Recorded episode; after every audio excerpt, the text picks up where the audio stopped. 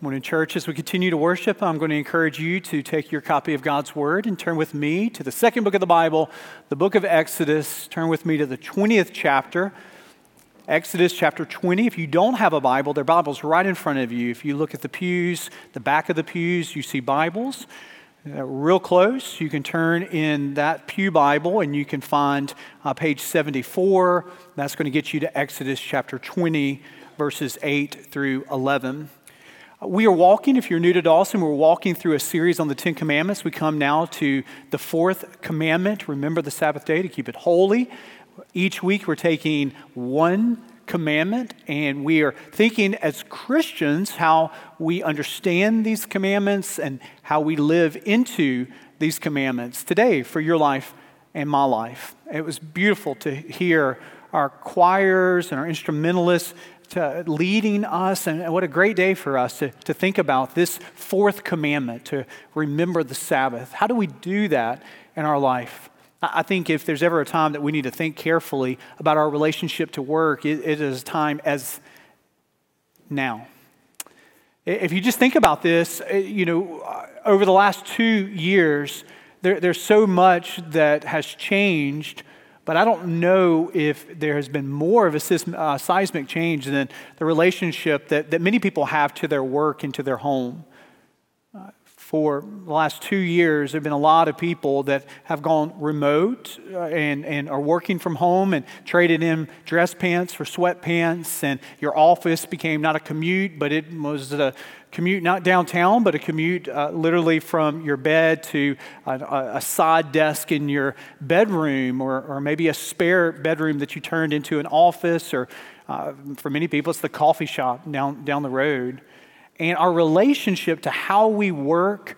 Uh, now, that's not true for everyone. Uh, there, there, are many people that the last two years, the nature of their work hasn't changed that uh, dramatically. But for millions of people, there's never been a time where your work was with you as much as it is now. You, you can literally, for many of you, work at any time from anywhere. Get a big conference call. I mean, you, you can be on vacation, carve out 30 minutes, Zoom call, and it might as well have been as if you were at home. Your clients are uh, text away from you, an email away from you. You can get that at, at 1 in the morning or you could get that at 1 in the afternoon. It makes no difference. You can work anywhere, anytime. But is that, is that good? To always be on, to always be available, to have the potential to always be working. Is that, is that the best way for you to flourish spiritually, emotionally, physically, and intellectually. And, and I think God's word is very clear as we open up to the fourth commandment in Exodus chapter 20. There is a better way than to work all the time from anywhere. Exodus chapter 20, verse 8 reminds us to remember the Sabbath day to keep it holy. Verse 9, six days you shall labor and do all your work, but the seventh day is the Sabbath to the Lord your God. On it, you shall not do any work, you or your son or your daughter, your male servant or your female servant, or your livestock, or the sojourner who's within your gates.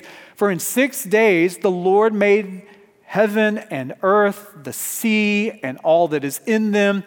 And what did he do? He rested on the seventh day. So therefore, the Lord blessed the Sabbath day and made it holy it's obvious, especially if you're looking at Exodus chapter 20. Look what comes before and look what comes after Exodus chapter 20, uh, verses 8 through 11. Look at the third and the second and the first commandment, and look at the fifth and following. And what you're going to discover just by looking at the typeset of Exodus chapter 20 is by far Exodus chapter 20, verses 8 through 11. The fourth commandment's the longest of the commandments. Many of the commandments are these short, pithy statements, one sentence. We get four. Starting in verse 8 culminating in verse 11. So we have a mandate and we have a model and we have practice to see and hear. We've got commentary and explanation and actually illustration that is embedded in the fourth commandment. So there's a lot to unpack. I want you to see first that there's a dual mandate. Notice with me the Sabbath mandate. In verse 8, we, we are told to remember the Sabbath to keep it holy. Verse 8. And then in verse 9, a dual twin type of mandate is six days you shall labor and work. So before we get to the rest part of the fourth commandment, we need to be reminded that work is not a result of the fall.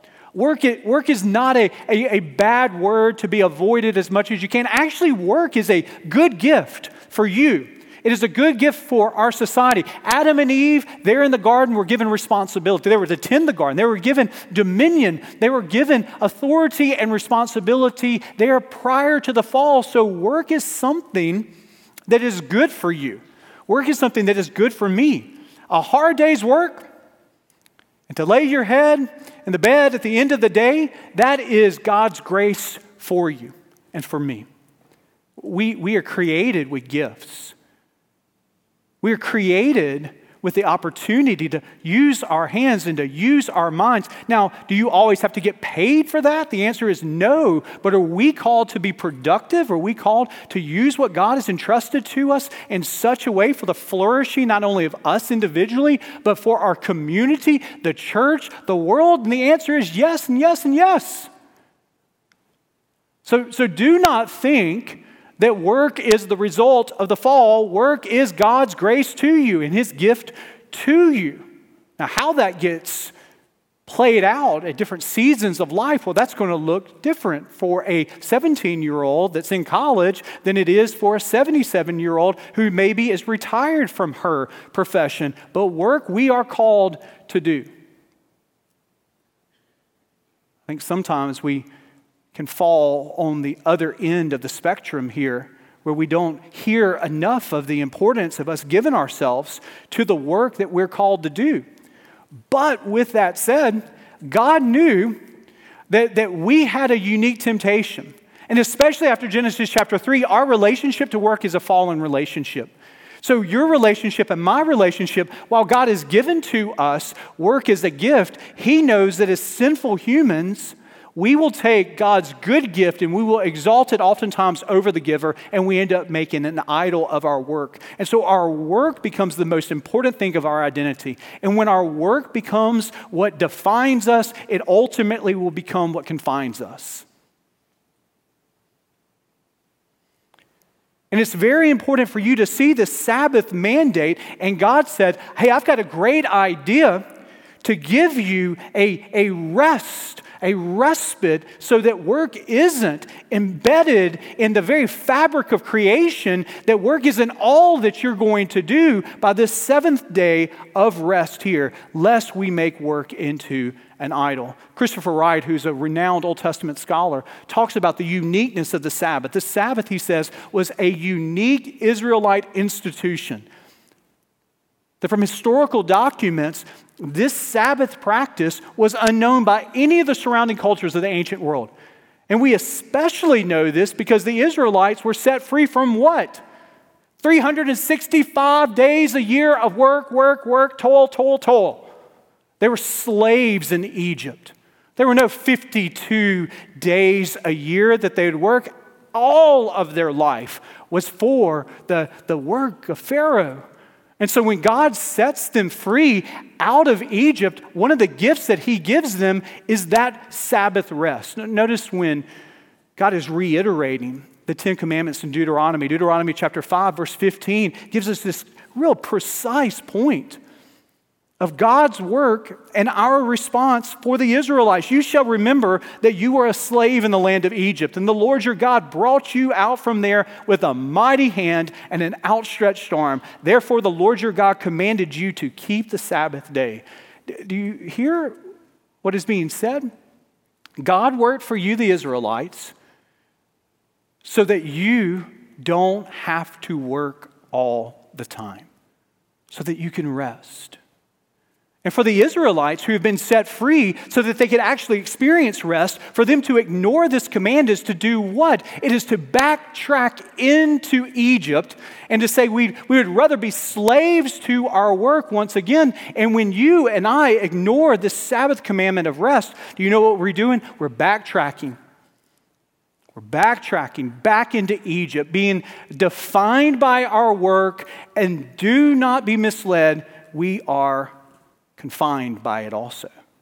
So notice the Sabbath mandate a mandate to rest, but a mandate to work. But notice also a Sabbath model, the model of creation. So, so in this Sabbath command, we have an illustration. Not an illustration of Moses, not an illustration of, of Joshua. We have an illustration where? We have an illustration of God Himself resting after the six days of creation here. Go back to verse 11 here. We have uh, the, the creation being peeled back, and we get to peer into this moment where, where God takes a day off after six days of work here. Now, why did he do this? Because he was exhausted? No, he's inexhaustible. Is it that God gets to the hundred billionth star that envelops the canopy of the Milky Way and says, You know something? That's just one too many here. I need to kick my feet up. Is it that God gets to what astronomers tell us are 200 billion galaxies? Is, is, is, it, is, is it as if God comes to the 200 billionth galaxy and says, You know something? I need a mental break. No, the eternal God doesn't need to get away on a, vaca- a vacation. He, he is endless in energy. He's completely sustained in, in his being here. So when he takes that, that day of rest, when he punches out on the, the end of the sixth day and he rests on the seventh day, he changes the very fabric of creation itself. He embeds in creation this importance of rhythm and rest.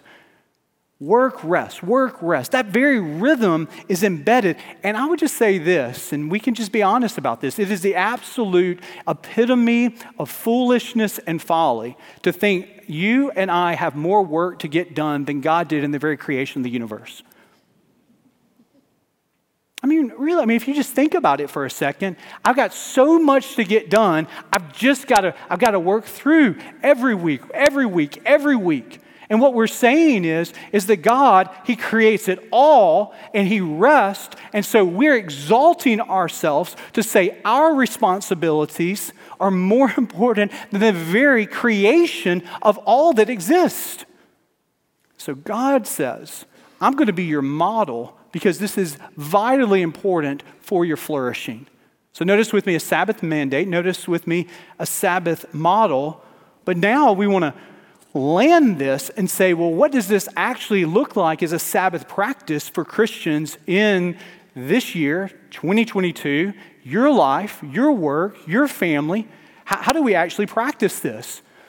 And it is important for us to understand that there is a distinction for us as Christians. We are not Israelites coming out of Egypt, and our relationship to the Sabbath is transformed by whom? By Jesus.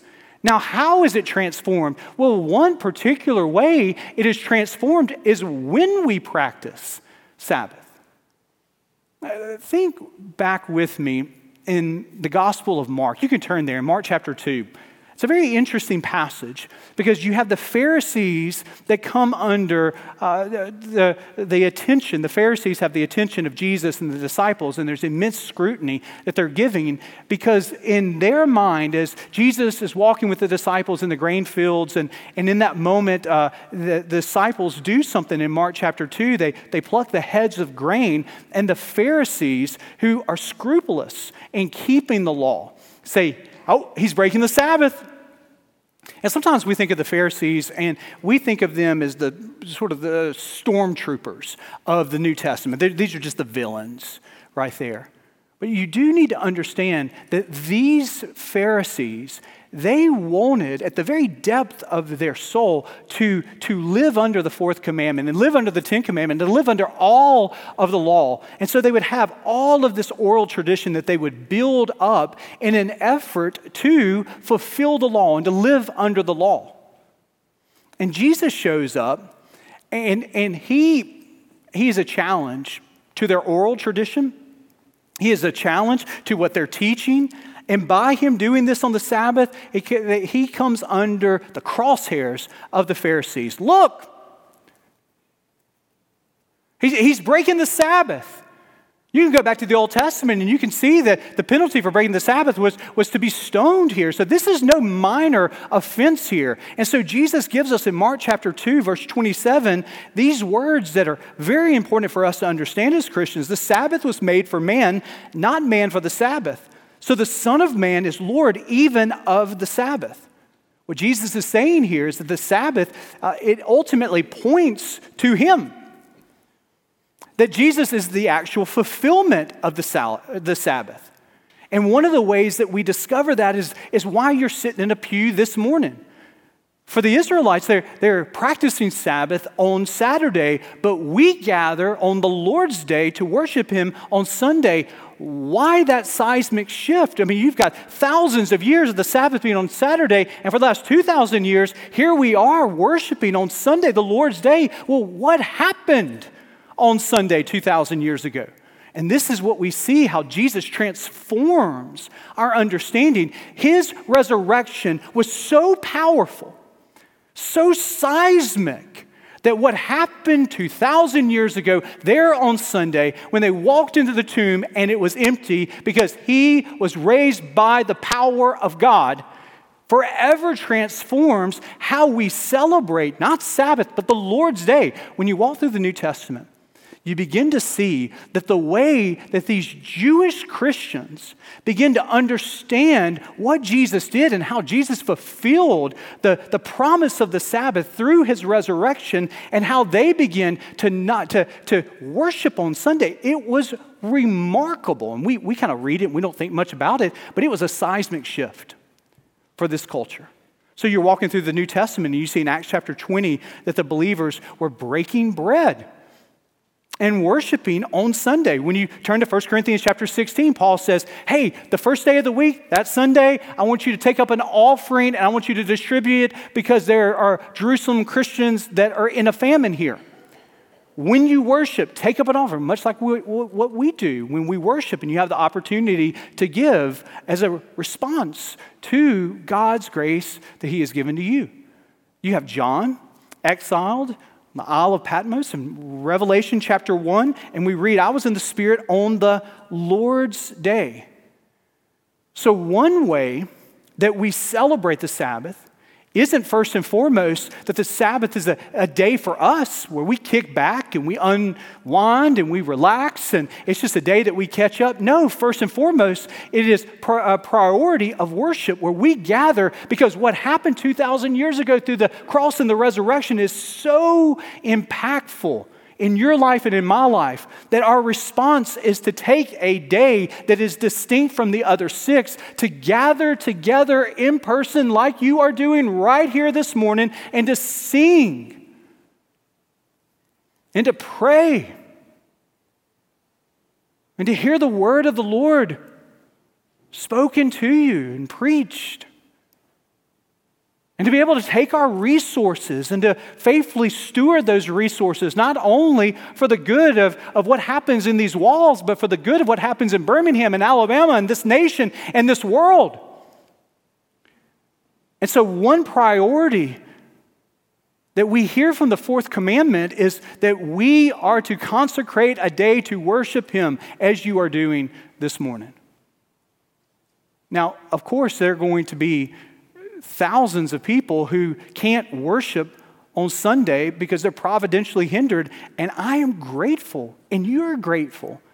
If you've ever been sick and unable to gather in worship, if you've ever uh, cared for a loved one who cannot physically attend worship, we, we have right now, there are people that are watching our services that are providentially hindered from being able to gather in person. And praise God for the technology that we have to be able to minister in such a way. Praise God for the ability for, for countless people to be able to be blessed by the ministries of this church, a church that they love deeply, but for whatever reason they're not able to gather together. But for all of us who are able to, to get here and to be here, this is the church the assembly of brothers and sisters gathered together, sitting shoulder to shoulder. There's a priority to be able to worship together in person because this is one way that we say, hey, this day is distinct. This day is different. But it's not just the priority of worship that we live under and live through as Christians. There is a priority of rest. Uh, we, we don't ignore the very fabric of creation that God rested, that He called the Israelites to rest, and that was a gift. And notice in Exodus chapter 20, it wasn't just a gift to the Israelites, but it was a gift to the whole culture the sons, the daughters, the servants, male servant, female servant, livestock, sojourners. Do you see what's happening here? The very culture is being shifted. And so it is for us that we are called to be believers who prioritize not only worship, but rest. But what does that rest look like? And this is where, for 2,000 years, people have a tendency to, to want to draw up a list of regulations. There is a Pharisaical spirit that dwells in all of our souls as Christians. And we, we, we always long for rules and regulations. And oftentimes, when we get to talking about the Lord's Day, we will go off the ditch of saying, well, here's what's acceptable and here's what's unacceptable. Here's what you can do to practice rest on the Lord's day, and here's where you cross the line. But we have to be real careful about that, right? One is, do you find that list in the book of Philippians? Do you find that list in Romans?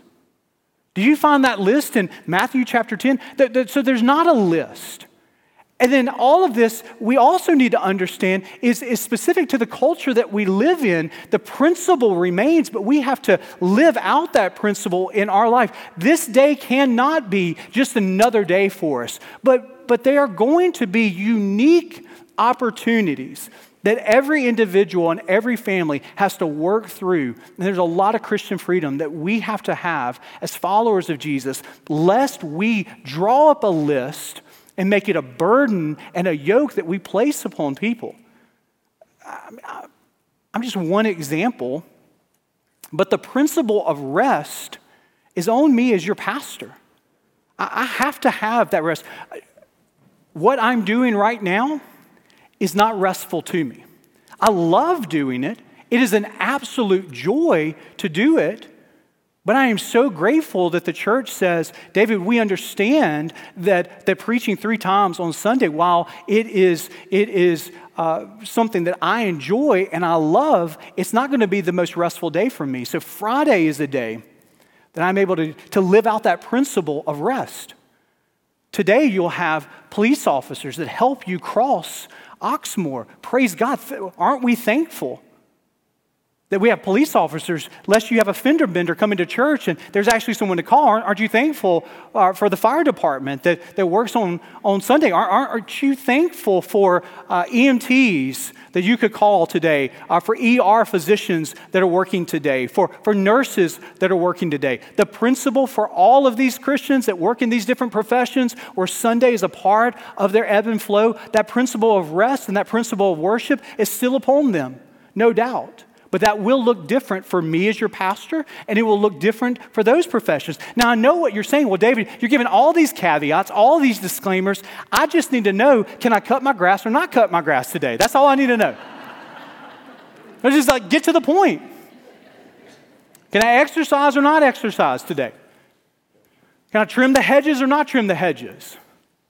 Can I work inside of the house, cleaning up, but not, not work outside the house, lest somebody drive by and see me, right?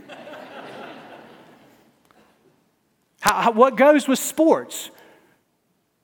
Can, can we throw the baseball outside on Sunday, but can't play a game? Or, you know, where do you draw the line here?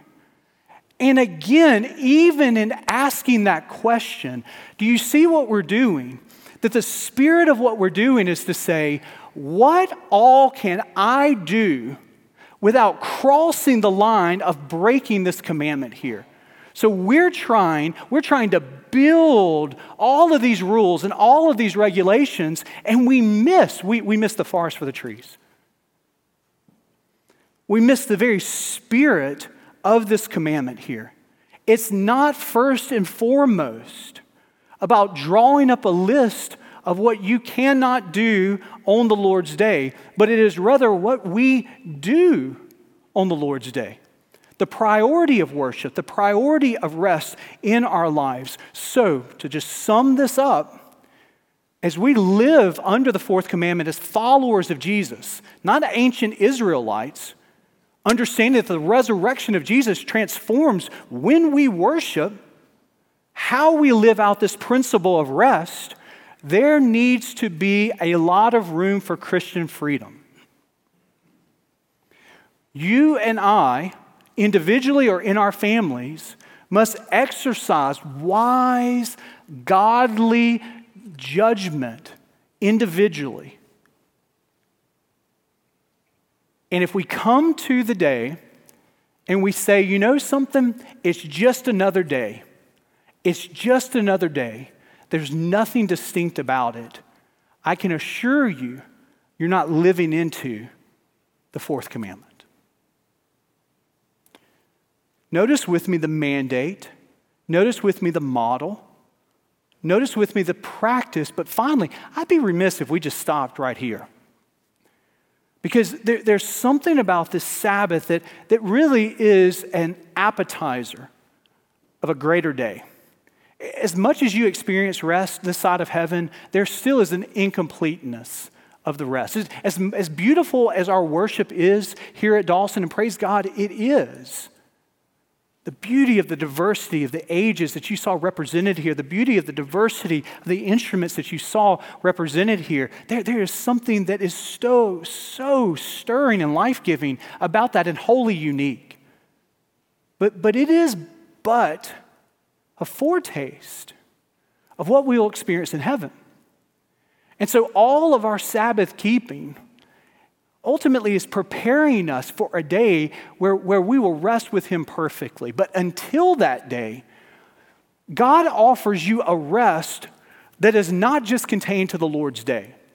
The writer of Hebrews is reflecting upon this promise of Sabbath and it's an interesting passage where he comes into Hebrews chapter 4 and he says, So then there remains a Sabbath rest for the people of God.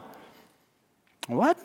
There remains a Sabbath rest for the people. For whoever has entered God's rest has also rested from his works as God did from his. Let us therefore strive to enter that rest so that no one may fall by the same sort of disobedience. Do you see what the writer of Hebrews is doing is? He is saying that this rest that you experience on Sabbath, there, there is something about it that really is, is just an analogy and it really is a symbol for something far greater. Think of the last words of Jesus on the cross, what were they? One phrase that he uttered from the cross was, It is finished. Why did he say that? So that you could rest from trying to save yourself. That all the work that needed to be done on the cross to bring you, a sinner, into the presence of a holy God was done fully by Him. So you can rest from the labor of trying to save yourself. And if you are a follower of Him today, there, there are rests that He offers that are not pertaining just to Sunday morning or what you do or what you don't do on Sunday afternoon. Do you know, Christian, that you can rest from your insecurity because your security is found fully in Christ? Do you know, Christian, that you can rest from your striving for perfection? Because your perfection is found fully in Christ, not just Sunday, but every day. Do you know, Christian, that you can, you can rest from your strivings to perform and to make a name for yourself so that you might garner the attention of God? Well, no, you can rest from that because you have His attention. He loves you, He loves you fully. There's nothing that you can do that is going to make Him love you more. There is a rest that He, he is calling you to experience. This is what He would say Come to me. Come to me. All who labor and are heavy laden, and I will give you rest. There, there are some of you here this morning that have the weight of the world on your shoulder. And you feel as if you're sort of one day away from things just crashing at work, at home. There's some of you that have, that have this, this burden of responsibility that is upon you, and you're wearing it. But I'm here to tell you today that Jesus offers a better way. He says, Come to me, all of you who labor and are heavy laden. I will give you rest. And this is a rest that's not just available here on Sunday morning, but it is a rest that is available every day, at any moment, any moment. So the rest that God offers, my friend, is an assurance that God has worked on your behalf and that God is working in you even right now so that you can rest fully in Him. Amen.